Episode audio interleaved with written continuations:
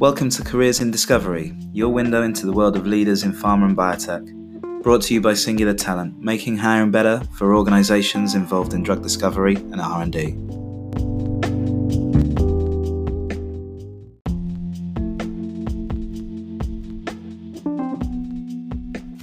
Jane Osbourn is a genuine world leader in the discovery and development of antibody therapeutics. Currently Chief Scientific Officer of Alchemab Therapeutics and Chair at Mogrify, Jane has also served as Chair of the Bioindustry Association, is a Director at Cambridge Enterprise, and in 2019 was awarded an OBE for services to science and the drug research industry, as well as the Scrip Lifetime Achievement Award for contribution to biopharma. Jane joined us on Careers in Discovery to share her journey, her advice, and her views on careers, science, biotech, and more. Today I am with Jane Osbourn. Jane, thank you so much for coming on the show. Thanks, Tom. Great to be here. Great to have you. Now, Jane, we would normally introduce you as Jane Osbourn of a company. You're involved in lots and lots of different things, as we've just been talking about before we started recording. But I suppose the main two things that you're involved in are as Chief Scientific Officer of Alchemab and Chair of Mogrify. Um, yeah. Good. Some of our long term listeners will be familiar with Mogrify. We had Darren Disley on the show a little while ago. Um, but I thought it'd be good to start by talking about Alchemab, which is a, a relatively new company that you've, you've been involved in uh, recently. And it'd be great to learn a bit more about the work that you're doing there to start. Of course, Tom, yeah. So um, I'm Chief Scientific Officer at Alchemab. Uh, and Alchemab is a company that's focused on looking at naturally occurring protective antibodies. Okay. So it's quite, it's quite interesting. It's sort of looking at why people are unusually well rather than ill. And I think mm. there's a hmm. lot of focus on the ill end, the disease end of the spectrum in, in the biotech and pharma industry. And I've always been interested in that sort of, you know, what, what protects people? Why, why should somebody not um, be, become um, a, um, um have a, have a predisposition to Alzheimer's um, if they have mutations for that? Why do some people um, survive cancer longer mm. than others, those kind of questions. So we're focused on looking at what we call elite controllers. So these these these patients or individuals who stay well, um, and we do very deep sequencing of their antibodies, their immune okay. responses, and we try and look for signals in those immune responses that might indicate that there's something protective there compared to patients who progress through the normal stages of the disease. Yeah. So it's sort a combination of, of really looking at big data sequencing of, of antibodies in correlation with understanding the, the clinical outcomes of patients. Yeah. I think the nice thing for me is sort of nature doing your own experiment for you. I mean, I think coming from a sort of pharma um, biotech background where, where it's very target discovery driven, we don't know what the targets for these antibodies are. Um, we're mm-hmm. finding the antibodies first, and then we're trying to use those as a hook to understand disease progression and ultimately make medicines. That's what Alchemab's about at the end of the day, is making therapeutic antibodies. Yeah, interesting. So I suppose it's it's kind of taking a lot of the work that you know antibodies have been a mechanism that's been used in the industry for many years, and then immunology is the rage right now in, in a lot of medicines as well, and it's looking at both of those together, I suppose, and how yeah, you can combine the two. Absolutely, how you can combine the two and how you can use that combination of knowledge to give you insight into really understanding you know, how you could look at a disease in a different way. So yeah. I, am I'm, I'm really excited um, about joining Alchemab. Um, and it, it, was very um, appropriate to sort of think this through as I, as I sort of, my background's in antibody engineering and I was sort of thinking about doing something different came across a group of um, people who were thinking along similar lines. And mm-hmm. um, so Alchemab was funded by the Dementia Discovery Fund because we're really interested in neurodegeneration. Um, but we also have funding from SV Ventures and we have mm-hmm. funding from a US investor called DCVC. So, um, neurodegeneration, oncology, and then recently we've also been looking at infectious disease because our platform is very applicable to finding antibodies that could protect against viruses, bacteria. Uh, and so we have actually been doing quite a lot of work on COVID 19. Yes, yes, which is as we record this on the 22nd of June is obviously a, a, a, big topic. It's a really important challenge, and I think the more that we can do to understand the biology um, behind these coronaviruses, then the more the more chance we have to really, first of all, deal with the current challenge, but also future-proof ourselves. So, yeah, yeah interesting times. Very interesting. So there's clearly there's clearly a few you've mentioned there. I guess target areas, if you like, rather than specific targets. Um, are you finding that that's expanding as you're learning more about these antibodies? Because I suppose you have to be fairly flexible with, with your targeting in some ways as you look to understand these things. Yeah, I mean, you have to be flexible and you have to be pragmatic. So, what we really want to do is make sure that we build good collaborative relationships with people who have samples that could be interesting for us. And that's been a nice journey of discovery for me actually over the past few months, talking to lots and lots of different clinical scientists, patient groups, uh, and finding out where you know the, the right kind of samples might be and, and how we might access them. Mm-hmm. Um, and I think you know we're trying to look at a range of different sample types. So you know the, the most obvious examples are patients where there's a genetic predisposition to a disease like early onset Alzheimer's or Huntington's, but those patients don't develop those diseases. And right. some of the patient advocate groups are really good to help us understand that, uh, and various clinical scientists. And then you sort of go through to the, the more um, oncology end where you're looking for long term survivors. And we've had a lot of conversations with clinicians trying to understand what they see as an unusual um, patient and an, an unusual response, uh, and actually getting getting to grips with that. So lots of really interesting collaborative conversations. And I think what, what we're trying to do at Alchemab is be very open about the data as well, because this mm-hmm. data is very valuable to the to the clinical community. Um, and so we want to make sure that we are you know, having a really good dialogue about how we can mutually benefit from the the immunological analysis that we're doing. So yeah, yes. it's exciting, and it's uh, yeah the, the, the, types of um, samples are expanding all the time, um, and yeah we're still proving the process, but mm-hmm. I think um, you know we'll we'll see what comes out of it um, in terms of targets as we move forward. So yeah, so. yeah, and it must be fascinating because I think before I started looking at this in detail, I, didn't realize how little of the immune system we actually understand. I mean, we understand a good amount of it, but there's a lot that we don't, right? And someone put it to me a while ago in a way that I really liked, in that with the amount of things that are out there trying to kill us, it's a wonder that any of us are alive anyway. And this is the job that the immune system has done. Yeah, no, I mean, it is the most amazing piece of nature, I think. I mean, I've been working in um, antibody engineering and immunology for most of my career, and it, it never ceases to amaze me. It's all checks and balances and, and making sure that you don't over respond to a challenge um, and that you, you get that right sort of mixture of protection, um, but, but not going into autoimmunity. And it, it, it really is fascinating. It's quite Kafkaesque, actually, sort of understanding the different checks and balances and then mm-hmm. sort of the recent, um, you know, uh, understanding of checkpoint inhibition and how you can turn off the cancer cells from sort of hiding from the immune system. All these things are really recent um, discoveries that actually really do change our view and perspective on immunology as a field and how you could actually harness it for to sort of get keep that balance in favour of, of the patient, of the human, of keeping as well. Uh, yes. I think it's, uh, it's an exciting time to working in immunology. There's lots and lots of work being done on T cells.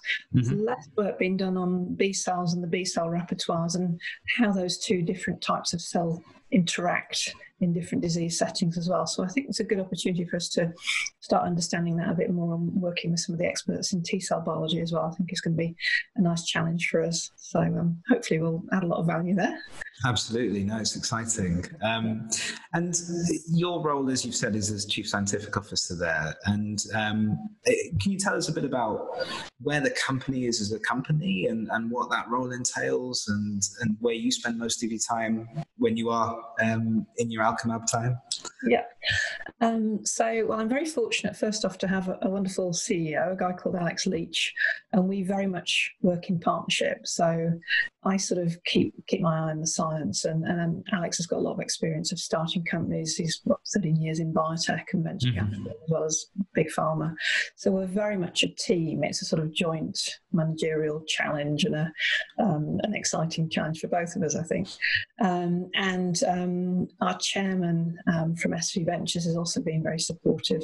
So we're all working to build, first off, build the team of people. And we've mm-hmm. now got 15 people, mixture of lab based, um, but also bioinformaticians uh, and some quite experienced drug discovery and development people who, who, can really understand how you can take these things forward.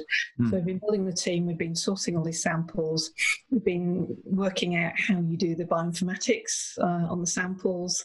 Um, we've actually had our first um, publication sort of through the, the, work that we've been doing with COVID patients. Um, as a, um, we've submitted that to Nature Comms, and we're starting to build our confidence in our process to the point yes. where you know we'll, we'll be in a position to start testing things in much more biological systems. So it's been a you know, a real mixture of you know, presenting to the board, trying to make sure we've got the right kind of funding, working out you know, the scientific planning, but also a lot about people and science and collaborative interactions. And I've probably spent most of my time over the first sort of three or four months talking to potential collaborators, okay. as well as then making sure that we're building the right kind of team. So we've done we've done yeah, well so far. It's, it's yeah, I'm, I'm really proud of the team. I think we've got some great hires, and uh, everyone's full of enthusiasm and energy mm-hmm. for this mm-hmm. idea.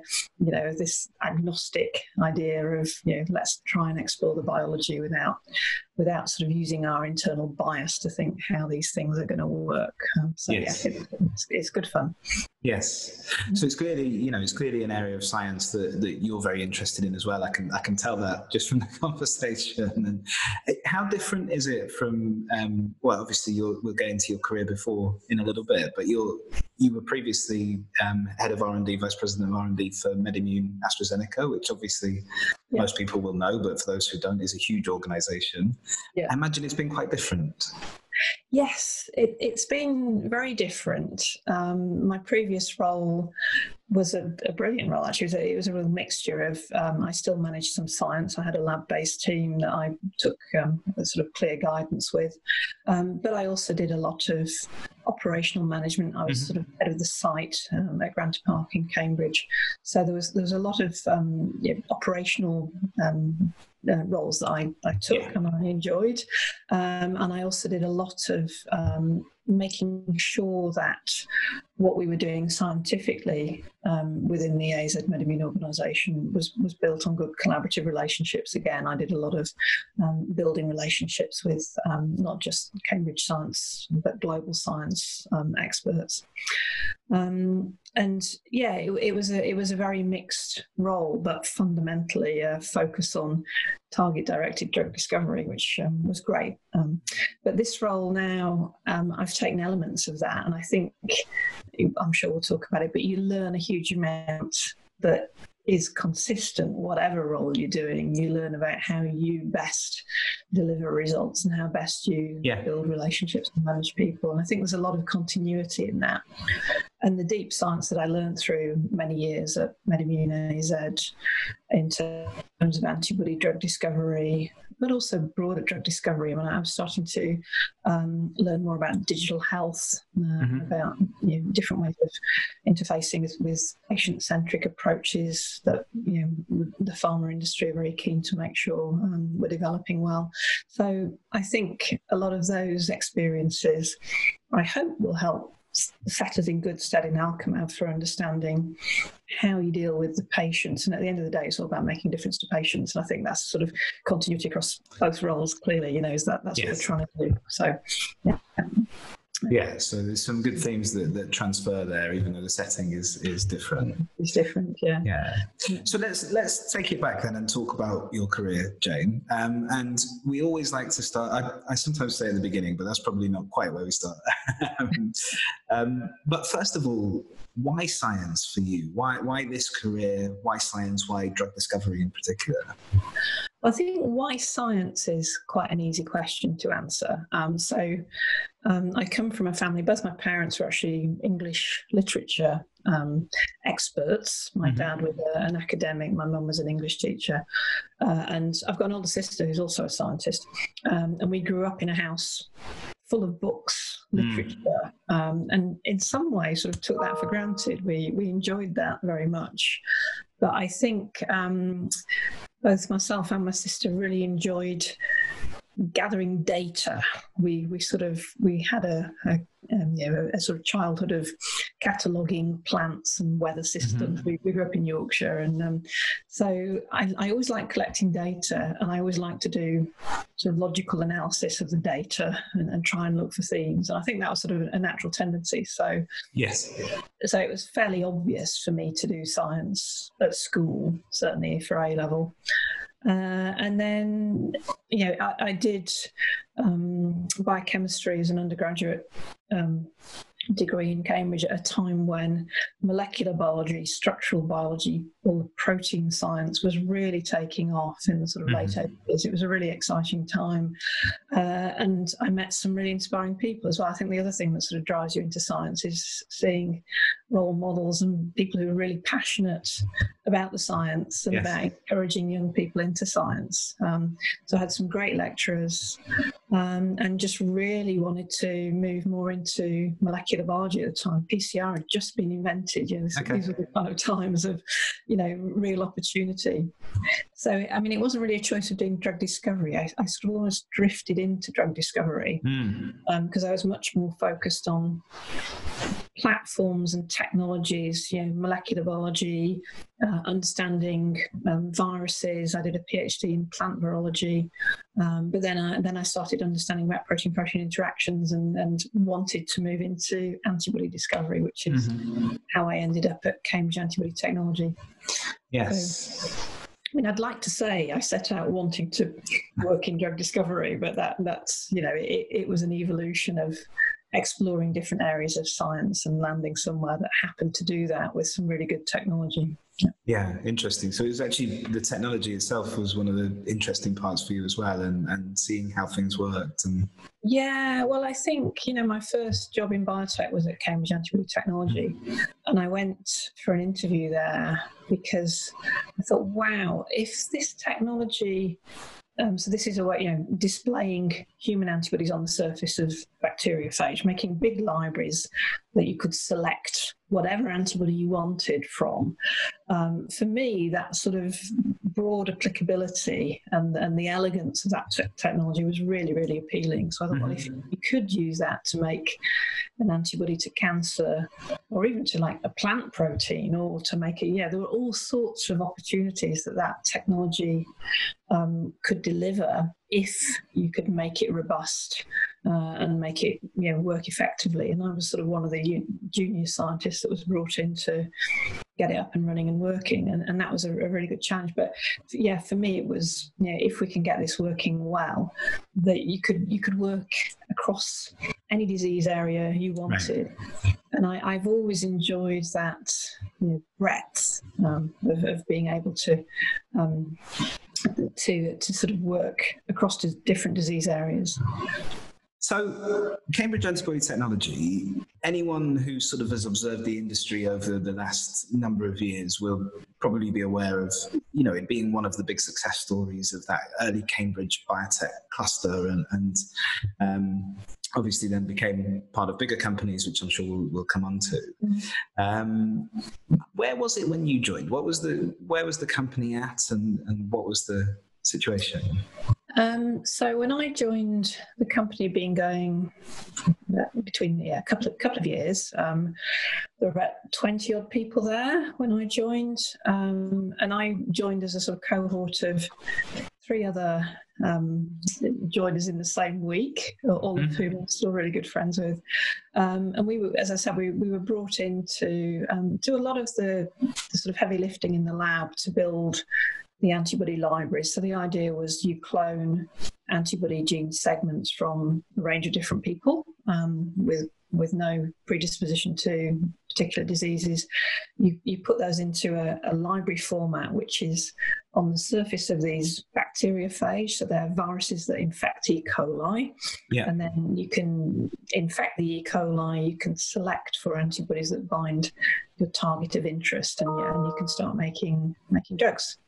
So we were we were brought in to um, do a lot of that basic. Well, it wasn't basic. It was, but it was a lot of repetitive molecular biology, building these libraries, um, Mhm. and starting to test them and getting them to work. So yeah, we were just at the point of getting getting things to work, and starting to have some really good collaborations with um, companies that had insight into the biology of where you could apply antibodies as therapies. Yeah. I think it's probably fair to say at that time there was a lot of promise and a lot of hope on antibodies as therapeutics, but they haven't really delivered on the promise that had been sort of evident over the previous you know, 10 years or so. I mean, Mhm. you know, um, Campath had been into people, but beyond that, very few, you know, there were no examples of, of antibodies really making it onto the market at that point.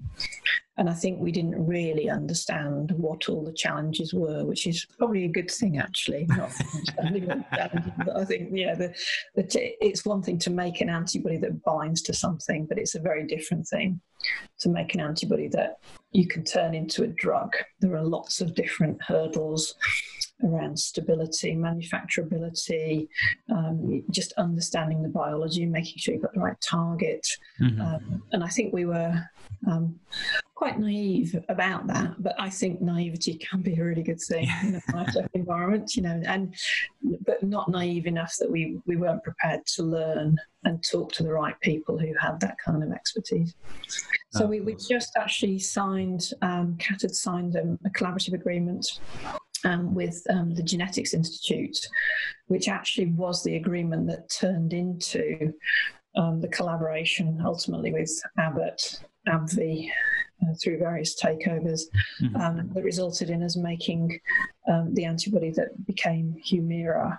Um, Yes. So that was sort of the time that I just joined, um, and there was a team already working um, to try and make this anti TNF alpha um, antibody, which ultimately became the best selling drug in the world. So, um, yeah, it was. Uh, um, we were we were pretty lucky in some ways to have that early collaboration with the right team of biologists with a Mhm. really good idea. So yeah, it was, it was exciting. Yeah. Yes, and a good time to join. There's there's some momentum there. There's some commercial interest and partnership interest and things like that. But still, lots of questions to answer and lots of lots of Yeah. work to do. Yeah. And it's, it's interesting the point around sort of some of the challenges around antibodies because I suppose, and we're starting to work through these now, I guess. But the industry is kind of in a similar place with some cell therapies and Exactly. gene therapies and things like Yeah. that. Yeah, yeah. I mean, I think um, I think that's the sort of theme of you know, of setting up technologies with a with a discovery focus, but then translating those into you know a robust platform that can actually make repeatedly make medicines is a Mhm. challenge. You know, and I think I know you spoke to Darren at Mogrify. You know, that's the same. You know, and, and Darren's chair at Mogrify Mhm. exactly the same challenge of you can demonstrate that you can you know, develop these transcription factors, you can work out ways of doing cell conversions, but at the end of the day, you need to make a robust manufacturing route um, to, to develop that. And we were we were sort of at, at that place with antibodies back in the sort of early 90s. That was where we were at. Yes. And now, you know, there are over 100 antibodies, uh, you know, on the market, many more to come, all sorts of different formats. Uh, and it's taken for granted in some ways, which is Mm. great. And it's really, really, you know, fantastic progress. Yeah. Yeah, no, absolutely. And and I don't want to. Um, it'll be difficult to summarize that into into a short um, a short description. But um, t- tell us about the rest of your journey with with Cambridge Antibody Technology, and then through the things that happened with the business Yeah. Well, I, I think with Cambridge Antibody Technology, um, we had a great, great team environment, and we were we weren't just working on Humira. We had lots of different collaborations Mhm. going. Um, I think the sort of probably the, the big light bulb moment for us at CAT was when when Humira actually made it to the market relatively quickly. Um, you know, through um, some great management actually by Abbott in terms of how they structured the clinical piece. Um, and we were in a position, um, I think it was in 2001, where the first Humira patient um, that we were exposed to came and talked to us at CAT about the benefits that she'd seen from taking Humira. Um, and she just, yeah, she was um, a local lady. Um, she was a, actually a nurse herself. Um, and she just spent an hour talking about how challenging rheumatoid arthritis had been for her, mm-hmm. um, a relatively young person. Um, and from taking um, Humira, she was now able to open a jar of jam and turn on a shower and was thinking about going skiing and it completely transformed her, her life. Yeah. And i think that for me certainly and i suspect for a, a lot of the other scientists in that room was was this sudden realization that actually science isn't just about you know doing lab work and reading and it actually can make a really tangible difference to the mm-hmm. world uh, and seeing this lady um, i think was really inspiring for all of us to think wow we've made something that has made a difference and there's lots and lots of other stuff in this library that we need to try and make right. make more antibodies and, and therapies as fast as we can so I think on the back of that, we got quite ambitious as we as we sort of grew the company. Um, but we we did actually have some challenges um, in terms of financing. We actually had a yeah, there was a, a, a, litigation about royalty payments. There were various sort of you know, pieces of pragmatic stuff that needed to be right. dealt with, and in the end, that sort of resulted in AstraZeneca, who were very um, forward thinking in wanting to build biologics as part of their pipeline actually acquired CAT um, mm-hmm. in the sort of 2007 i think it was 2006 2007 um, with a view to building a biologics pipeline and keeping the CAT expertise to do that so that was a really interesting sort of stage of career journey. Yes. Um, because you start as you know, I think there were about 350 of us in CAT at that time. Right. Becoming part of this huge global organization with lots and lots of opportunity, um, lots of capability to deliver really large clinical trials that we would never have been able to do mm-hmm. on our own. Um, and we started working, we'd already been collaborating with AZ, so it was a natural evolution of, of building the pipeline. Um, but I think from there, there were various gaps that we had in our capabilities to make the most of that. One of which was manufacturing, which I keep referring to, was a, was a challenge. And then also um, we we had a number of programs in the pipeline, but could do with more. And so AstraZeneca also bought MedImmune, which was a UK, sorry, a, US um, biotech that mm-hmm. had um, an antibody on the market um, to treat respiratory um, syncytial virus in, in, premature babies. So they bought MedImmune and we were merged, CAT and MedImmune were merged. Um, and that was a learning, you know, in terms of how you navigate organizational um, you know, challenges and opportunities. Yes. That was a really interesting time because I think there was a danger at that point that we could have been sort of lost in the in the mix, mm. if you like, of lots of moving parts, a big pharma company, a larger US biotech, but what we did from the from the sort of CAT UK team was just went over and talked to the scientists within MedImmune about what we did and just kept explaining the libraries, the capacity, the, the expertise that we had. And it turned into the most amazingly productive, collaborative, you know, joint organization um, which in the end resulted in many more antibodies making it through mm-hmm. right onto the market um, in respiratory disease, in oncology, um, and, and, was a really, really good success story and, and helped build the AZ sustainable pipeline that it has today. So yes. it, it, was very rewarding, um, but it was it had its ups and downs in terms of just making sure that we didn't lose value. That was my sort of key concern.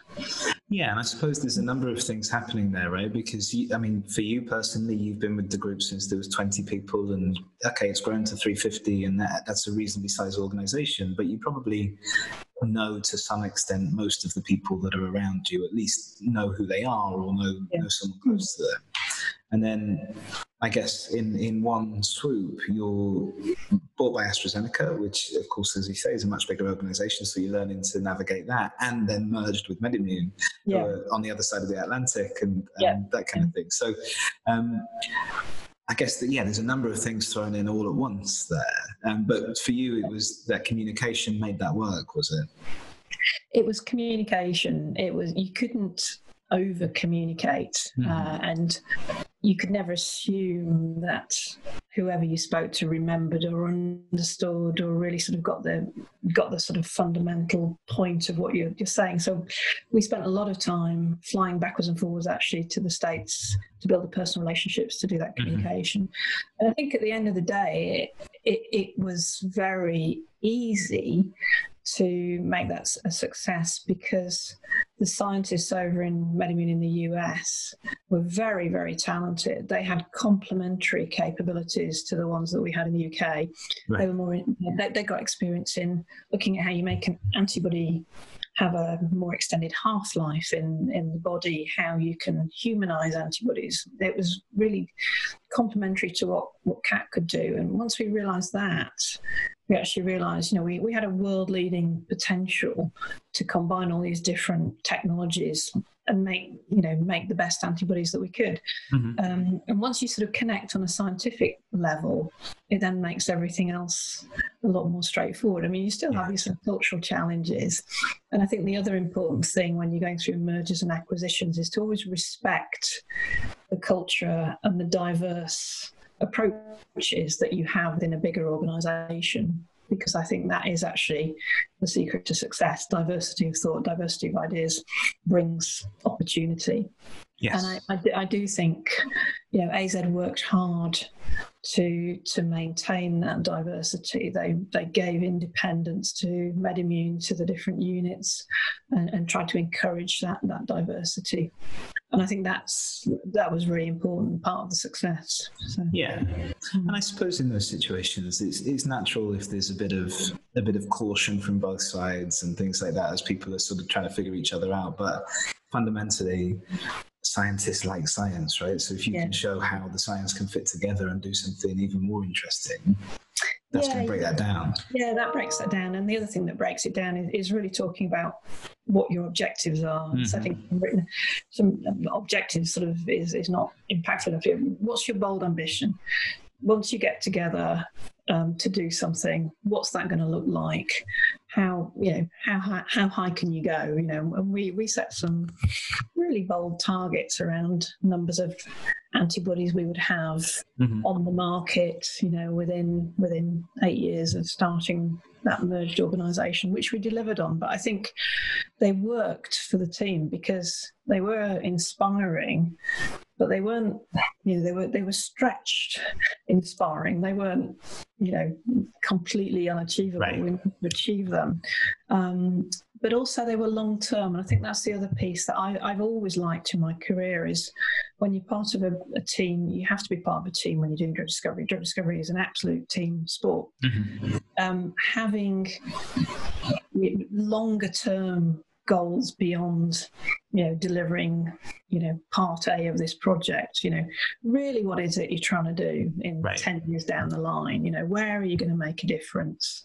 And have that as a as a sort of touchstone because i think that's the way that you drive you know really good team motivation and, and, and teamwork and any understanding the shared goal of the team is, is really important. So yeah. I think at MedImmune we did that very well. My, my, my boss at MedImmune was a lady called Bahija Jalal, who was very talented at that bigger picture, mm-hmm. strategic, you know, this is where we're going, you know, and it's going to be tough. yeah. but, you know, and Pascal Soriot as well, I think, who's this still is the CEO of AZ, and you know, we're gonna we're gonna have ups and downs on the way, but we're gonna set these bold goals, and we're gonna we're gonna make sure that we all understand them. Um, mm-hmm. So yeah, I think that was important, and it worked. It was yeah. Yeah. You've got to have the science to back it up, but if you have and you've got the, the motivation, then you can you can do a lot. You know, with a with a with a sort of biotech mindset. I think. Yeah. Yes, and I suppose it helps you to stay connected to what you were talking about before about speaking to the patient who'd come in and, and talked about the changes yeah. to their life. Because yeah. I guess it, it can be, especially if you're at the bench or you, you're deep into a project or what have you. You know, it, it can seem a long way away. I suppose the the impact that you're going to have on the patients, especially you know, because it's a job that requires a huge amount of focus and detail. And yeah. I suppose bringing people back to that big picture on a consistent basis helps them to to stay engaged with that. I imagine. Yeah, no, it helps them to stay engaged, and it, and it helps them to explain what they're doing to mm. family, to the you know to the broader community. Um, and yeah, you can't. Yeah, once you've once you've had that feeling once, you want more of it. You want to okay, I, yeah, oh, I want to talk to the next patient, the, the next disease. Um, you know, I, I think, uh, and again, having the opportunity to bring those patients back. I mean, we, we, we had, again, presentations of from um, lung cancer patients who'd been on some of our checkpoint inhibitors. And again, you know, that's that's really inspiring as, you know, think, wow, I mean, that, and again, the, the, all these medicines are built on a whole series of discoveries from all sorts of different groups and different understandings, but then you sort of coalesce them into a molecule that does something that mm-hmm. is brilliant. You know? Yeah, yeah, no, I can imagine. Um, and we talked a little bit about, uh, just very briefly, about the role that you were in when you joined the company. And we talked a bit about your current um, role with Alchemab, and we talked a bit about the role you were at when you moved on from, from MedImmune and AstraZeneca. So quite, you know, quite different in their scope, I suppose, from the beginning to the end, which you would expect. Um, uh, or I say the end, I mean now. Yeah. um, yeah. I'm sure there's plenty ahead. What do you think of as kind of the key things that you had to learn along the way, or whether it was skills or things that things that sort of I don't know were realizations for you? What what are the things that helped you to make that that progress? Um, well, I, I think I've always been aware of the need for collaboration. Um, it's one of the themes of my career. You know, mm-hmm. I, I, I you, you, never as you know, you, you never have all the answers, and so I think, and that that's that's been sort of an evolution for me of because I am quite introvert actually and certainly when i was when i was sort of a student when i was sort of in my early career i was very focused on reading papers. That was the way mm. that you, you, you gained knowledge. You, you really sort of sat in the library or at the computer and tried to understand a field. And I think um, as I've matured in my career and sort of gone through different roles, I've been forced to, in some cases, talk to people more, network with people more. And I think probably the biggest turning point was realizing actually this this is the best way to well not the best way but this is a complementary way to you have to have the, the sort of knowledge but being able to talk to people and just bounce ideas off people mm. and not necessarily expect that they've got the answer now you know so make a connection and then think actually oh two years down the line i remember you know that Chris knew all about that. I'll, I'll reconnect, and and and I think that is a very um, it's an interesting skill to learn.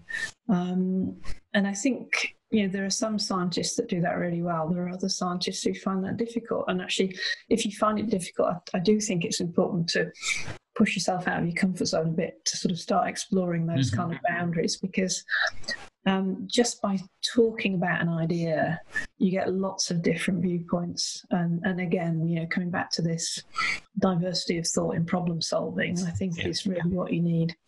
So I would say, yeah, my career has progressed as my skill in being able to make connections, scientific connections, but people connections, and then using my networks to help people within my teams join the dots as well. Mm-hmm. I think has been a really good learning. Um, and yeah, I don't know how you sort of nurture that in a in a formal way, but I yeah. do think it's something that we need to think about.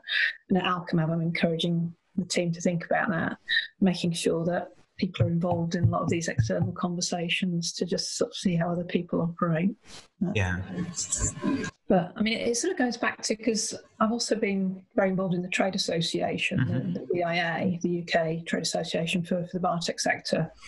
And I guess the, the sort of evolution of that's quite interesting because um, the BIA started about the same time as CAT, um, as, a, as, a, biotech trade association, and CAT were an early member of the BIA. Right. Um, and we used to go to events, and I used to think, oh, I, I don't need to go to events. And then somebody said, well, Jane, just just go along to one of these bioprocess events and meet some people. And so you start going to events, and then someone says, oh, well, why don't you actually help organise an event? And then, mm-hmm. oh, well, why don't you try and, you know, you could you, you could put yourself forward for see if you could get elected onto the board of the BIA because, you know, that that will give a different perspective for you and you sort of take these incremental steps to the point where you know you almost don't know how it happened but i you know so i was elected chair of the bia right the first female chair of the bia did that for four years and you know i'm now going to downing street talking to mm-hmm. all sorts of politicians people that i wouldn't ever have thought I would be talking to. And you sort of gradually move out of your comfort zone change your networks, change the way that you think about how you solve things and see different different ways of doing it. And I think that's been really important to just have those gentle opportunities to do something just like okay, right, just move it slightly further out of the comfort zone. Okay, let's okay, right, one more challenge. And I think people need to do that mm. in their career to keep learning and refreshing. So yeah, and and that must have been very different as well, operating in those government circles compared to in biotech and in pharma and, and things like that. Yeah, yeah. I mean, it's fascinating, you know, because there's, there's you know, lots of different priorities. Um, and actually, you do realize how important it is to communicate science well. You can't assume that anybody knows what you're talking about when you're sort of mm. describing your, your your your company, you know. And I think that's still a challenge. Um, and yeah, most politicians aren't scientists. Most civil servants aren't scientists. So you, you have to find ways of demonstrating what you're doing is impactful uh, and how it can benefit yeah. the UK population, not just the patients, you know, how it can bring economic wealth, how you might want to think about how you build, you know, UK capabilities that, that will benefit in, in all sorts of different ways and, and, and thinking mm-hmm. more about the economic landscape so yeah, it's it's very different, um, but it's it, it, gives a different perspective. And again, keep going back to this, trying to get different perspectives on problems and see, you know, why do people think that way? Mm-hmm. You know, what, what, why do you think this isn't a good thing to do? Let's talk about it. You know, uh, I have enjoyed that, and I've been probably better at that than I thought I would have been in the beginning right. because the key thing is you need to also listen and then reflect back. Um, so yeah. Yeah. So again, it's, it's as you say, it's coming back to a similar sort of thing in, in understanding people's not just perspectives on the problem, but where are they coming from? What are the things that they think about, that they care about, that they yeah. are interested in, right? And yeah, and yeah, yeah. Um, and uh, I know you said you, you don't know how to sort of talk about formally nurturing that, which I understand because it's, it's quite a it's quite a nebulous skill to yeah. develop, isn't it? But are, are, there any things that you did that really helped you with that that sort of I guess people and, and networking and, and connecting side of things? Um, well, I did actually just try and be more disciplined about mm. going out and going to you know, maybe one event a month or one meeting a month that was out of the normal way of working. Um, so you, you, can you think about how you do that. It, it, it's hard, you know. It's hard when you when you've got you know a demanding job, whatever you, yeah, wherever you are in the organisation, you know, it's very easy to focus on what you're doing now and, yes. and you know, uh, and not think, you know, can you carve out just a little bit of time to to learn something different, meet some, somebody different? You know, so I think you've got to be quite disciplined about that and choose where you think you know, you'll get the most benefit. It's very easy to just go out and go to loads of things and you know just not actually have a focus. I think yeah have a focus of right i would really like to understand more about um, the clinical treatment of something or i'd like to understand how a, how a how a clinician views these kinds of problems or how a civil servant you know and and just try and come up with a a, a very sort of light touch mm. project or objective that oh if i could learn about that then that might help me somewhere else and then and then you sort of get into the habit of doing doing it so it's it's yeah forming some habits um, but then also being generous with your connections. I think that the wonderful thing about Cambridge for me over the years is everyone is so generous with their time and their mm. ideas, and they're quite prepared to share and give advice. I mean, I've yeah really been the beneficiary of that over the sort of various transitions that you go through through your career. You know, those are, those are sort of as you're merging with another company. You know, ask right. for advice as you're thinking of right. Okay, I'm now at a point where I'm going to, you know, almost jump off the cliff and do something completely different. You know, how, how, yeah, how do you do that? And there's loads of people around who are incredibly supportive and wise and not judgmental. You know, and I think and, and have also introduced me to other people. I, I, see it as my duty to introduce where I think there's benefit, mm-hmm. introduce people, make sure that you're sort of playing those networks forwards and being as generous as you can be with your time when somebody asks you for help or advice, you know, really try and make sure that you you know, you can do the best you can to to offer that. So yeah, I think that's an important you know realization. But it's so easy in, in well not just in Cambridge, I think in the UK biotech sector in general, you know, really impressive entrepreneurial set of people who yeah.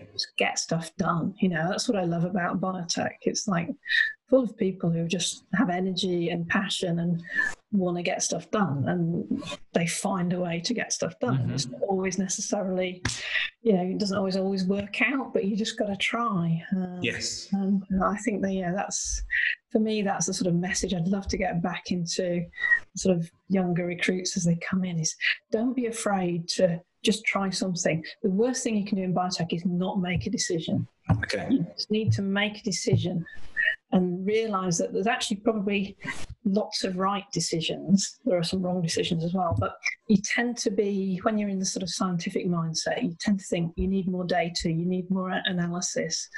At the end of the day, there's a point where just do something, see what happens. and, you know, that's the way you learn and that's the way you make progress. And, and if it's not right, well, you've learned, you know, and drug discovery, you're bound to fail if you mm. don't fail some of the time, you're not innovating enough because you're just following the crowds. You know, you've got to go out on a limb, take a bit of a risk, make some decisions. You know, that's yes. what I say is again a big learning for me. Is like don't sit on your hands worrying about a decision. So. No, it's important. I think, yeah. as you say, if, and the other side of that, especially in an industry like drug discovery, where you know time is of the essence, right? Is if you don't do it, someone else is going to do it, and yeah. Yeah. then then you're left behind, I guess, as well. Yeah. Yeah. Um, so uh, I was interested in your thoughts as well, Jane, and you've touched on this a little bit, but you know, I guess with your various um, different hats on. So you, we talked about the BIA, we've talked about your role at Alchemab, at Mogrify. I know you're also involved with Cambridge Enterprise and Babraham Research Campus, and um, you know, so so you will have a view on this, I'm sure, from a from people in their earlier career point of view. Um, but for those who are maybe um, sort of embarking on a career in the biotech industry, or perhaps sat in academia thinking about a career in the biotech industry, or um, you know, have got this sort of this vast multitude of options ahead of them, which a lot of scientists do, are thinking about mm-hmm. this sort of career. I mean, what's your view on where the industry is at currently, and what's your view on sort of what the UK looks like from a biotech point of view for? Uh, I, would normally say for the next few years, but I, I, think we're probably looking at the next few weeks, given the, everything that's going on. but, yeah. Um, well, it's a good, I mean, it's a great time to be asking that. I mean, I would say, you know, there's some fundamental trends which I'm convinced are going to be really important over the next, you know, five, ten years that we we needed to sort of get our head around as a, as a, as a biotech sector. I, I think um, there's going to be a lot more, and there is already a lot more engagement with digital technologies to monitor mm-hmm. health, um, actually look at how you can organize trials using digital support. And I think that is only going to expand, and I think that's a really good thing.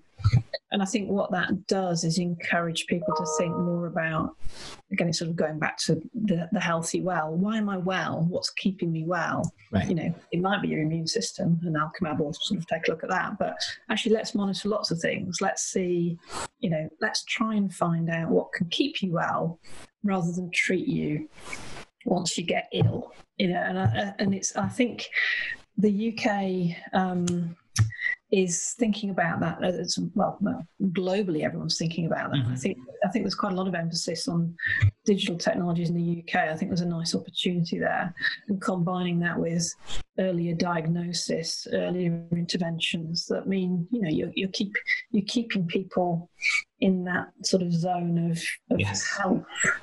And so, I, and I think that's a big opportunity. It's also a big challenge in terms of changing culturally how we think about drug discovery, how we think about medicine, how GPs interact with patients. Um, and I suspect that the current situation with the, the pandemic and mm-hmm. you know, cha- that, that that is changing the way that we interact with our healthcare providers in different ways. And not all that's, you know, particularly help, helpful for some things. But I think if we can take the good from that and think about how you can have more online consultations, mm-hmm. use digital monitoring, um, there is an there is an upside there, and how you can protect people.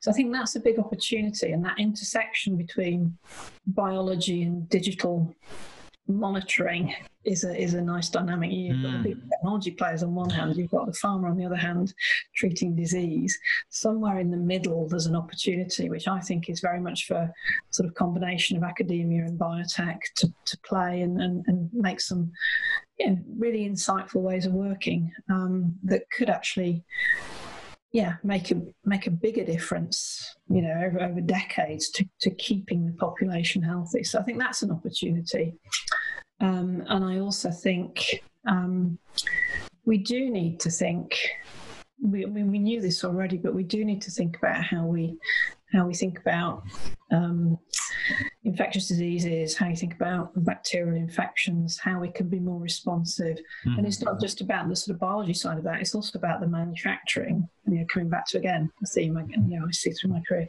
Yes. How can you quickly make vaccines? How can you quickly make neutralizing antibodies? How can you quickly respond? And I think the UK probably needs to have a level of resilience in manufacturing um, for for the sort of future piece, if you like, that maybe it it sort of lost a bit over the past mm-hmm. few years because there's been more globalization of manufacturing now. Yeah, I think all countries will be looking at that resilience, if you like, um, and that's not to detract from the need for global science, but there's a pragmatic need of how different regions respond. So I think those are some big themes. Um, and I think, you know, from a pure biology and science perspective, you know, the themes of, you know, um, I mean, I think immunology is just a wonderful place to mm-hmm. work at the moment because we're getting more and more knowledge and information on that. You know, there's there's the whole you know, opportunity that really deep sequencing can bring to understanding the interplay between the human genome, you know, the host genome, viral genomes maybe, you know, TCRs, BCRs, all these different pieces of data inter- intersecting, mm. and the people that can get their head around the significant factors there, I think, will be will be really uh, in a good place. Yes. So uh, there's lots and lots of opportunity. Um, and I think, yeah, the other opportunity now is people are talking about science a lot more. People yeah, want true. to understand, you know, people people that didn't used to know what a virus was or spike protein on a virus. You know, there's a there's a there's a level of education that we need to sort of step up on the gas and make mm. the most. It's okay. It's not just about viruses. is about this and this and this, and you need to understand more about what's going on um, in medicine, in science, uh, and really make the most of. You know, there's a there's a a need, an urgent need for for knowledge from a lot of people, and um, we do need to step up and start explaining how that plays out and what the opportunities are. Yeah. No, and I suppose that that understanding plays into again the the first point that you made of this idea of a complete view of health and and yeah, you know I don't I, I don't like to use the term wellness because I think it's got other connotations, but but health yeah. as a whole rather than healthcare. Health yeah. yeah, and a holistic view of what's going on in any one individual, so that you can look for nuanced changes, you can protect that person. It's much more valuable to protect people and keep them in that you know healthy state and understand what their risks are and how you can encourage that dialogue. Hmm. Yeah. I remember seeing a quote a few years ago, and I, I forget who it's from now. And so, I, I, whoever it is, if they're listening, I apologise that I've forgotten this is from you. But I really liked it. They said, "100 years from now, we're going to look back and think, what you waited for them to get sick, and then you did something about yeah. it." yeah, yeah, yeah. No, it's, it's a good quote. And, mm. yeah. yeah, very true. And then I suppose going looking more specifically at, at you, Jane, and, and, the things you're involved in. What, what's next for you, for Alchemab, for the other things that you, you have on your plate? What, what does the future hold? Well, Alchemab's at a really exciting point now where we've got we've got some great people, we've got some funding, we've got a good idea. So for Alchemab now, it's like let's really, really sort of you know push on demonstrating that we can find something of interest and, and, start understanding it you know so i think that's sort of the next year or so that's what that's going to be about and hopefully that will be successful and we can then you know build and expand on, on that um, but i mean for me generally i you know i, told you about the reason i, I joined cat mm-hmm. because i like that fundamental technology. Alchemab is a fundamental technology which could be applied to any kind of disease setting. Mogrify in the sort of cell therapy world, again, it's a platform that is really exciting and could be applied yes. to anything. You know, the, the, challenge is making those decisions. Yeah, you've got to decide to apply it somewhere to test it um, and then see where it goes. Um, yeah, I'm also really interested in um, in plant chemistry. So I mentioned I have an older sister mm. uh, who's also a scientist. She's actually um, um, a professor at the John Innes uh, um, Institute over in, in Norwich. And we, we, yeah, as you sort of get time to talk more as we've got older and sort of shared more of our scientific experience rather than our experience of family life and you know mm-hmm. you have more time to, to talk we, we started thinking about plant chemistry and how that might have opportunities as platforms for developing pharmaceuticals. Okay. I was starting to sort of think about what we might do there, which is interesting. You know, we'll see where that goes. But plants are um, an amazing, you know, resource with all sorts of interesting chemistry going on. Um, and you know, we, we, we we think there's a sort of potential there to mm. harness some of the chemistry in, in, plant science and apply that into pharmaceutical science. So that again, that's another platform. So we've sort of got a chemistry platform, a biology biologics platform, and a cell platform. You know, uh-huh. we'll see. We'll see how they go. um, but you know, I, I think I'll, I'll always be interested in anything where there's a good scientific hypothesis, um, lots of different avenues to apply it, and ultimately, I you know I am now very much of I want to make more patients better right. or stop people becoming patients, as we've just explained. But yeah. you know that, that for me is, is a sort of motivator, and it always will be. You know, so I think that's that's where I'm where I'm heading, and if I can do anything in the meantime to hopefully be as generous as other people have been to me in terms of supporting the next wave of, of young scientists. You know, that for me is very important. I've always been a strong advocate of STEM mm-hmm. education, encouraged that at AstraZeneca at MedImmune. We'll do that at Alchemab. Um, you know, with Mogrify again, um, those guys are really keen on science education because I think even if you're not creating, even if, if people don't want to be the next scientist, I think people within society need to understand science better.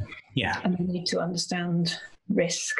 They need to understand, you know, how they can look after themselves and um, so I think there's a there's a lot that I'll continue to do there. I'm not quite sure what form that will take yet, but uh, um, I think there'll be plenty of opportunity for me to do that. So yeah, and that's a really interesting one actually because I think there's sometimes a bit of a disconnect between how people engage with science at school and then the things they become interested in later in life. And I think people become a lot more interested, even if they weren't necessarily um, that focused on science in their in their youth. They, they, become a lot more interested in that as they get older. How do things work, and why is this the way it is, and and things like that. So I think if you can if you can find ways to bring that interest forward, then that, yeah. that can only be good for good thing. Yeah.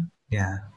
Perfect. So, if, with that in mind, and you've mentioned a couple of things already, um, so um, this, uh, you may have already mentioned it, but if there was if there was one thing that you really wanted to leave people with, or, or perhaps one thing that you wish you'd known, Jane, when you started out, um, what what would that be? What would be your your final thought, as it were?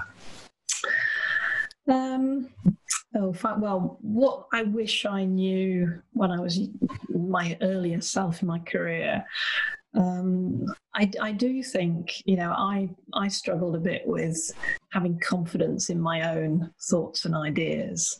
And I see that in some of the young people that I interact mm-hmm. with, and some of them, some of the more established people. You know, I think I think there's an element of of you know, not feeling your thoughts, your ideas are as valued as they should be. So I, I think there's something around have confidence. You know, that's that's the advice I would give to my younger self: is believe that you have an, a valid view, and get out there and share it. Because by sharing it, if it's not valid, then you know you'll learn uh, mm-hmm. and if it is valid people will build on it you know so i think trust your gut instinct and be prepared to share ideas and i think that and you know that's still the case now. In the early days i think oh, i wish i'd shared ideas more because it would have helped build my confidence. Now i'm thinking i need i need more time to share ideas because right. then they will become you know better refined. They'll have more impact. So i i think my fundamental advice is talk to people and listen you know but don't be afraid to air your views and challenge people and ask why. Um, mm-hmm. so why do you think that? Uh, okay, that's interesting. Let's now where does that then take us? So I think that's sort of exploring other people's views and ideas, um, and trusting that people have, you know, good good motives. They always do mm. pretty much in my experience. And it's much better to overshare and be transparent and, you know, make the most of those conversations. And people, people are, in my experience, are just really responsive and want to do the same. So, yes, trust and share would be my sort of key messages, uh, and do something that you care about. So make sure that what what you're working on you're passionate about and you really care mm. about the answer you know it doesn't really matter what that is but you need to care about the answer yeah perfect. Jane thank you very very much for your time. That's very nice to talk to you tom. Thank you for the opportunity.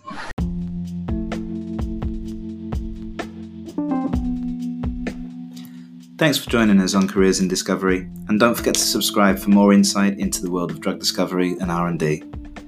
Do take a look at our sponsors, Singular Talent, and their mission to make hiring better for companies and individuals in drug discovery and R&D. You can find them at www.singulartalent.io. See you next time.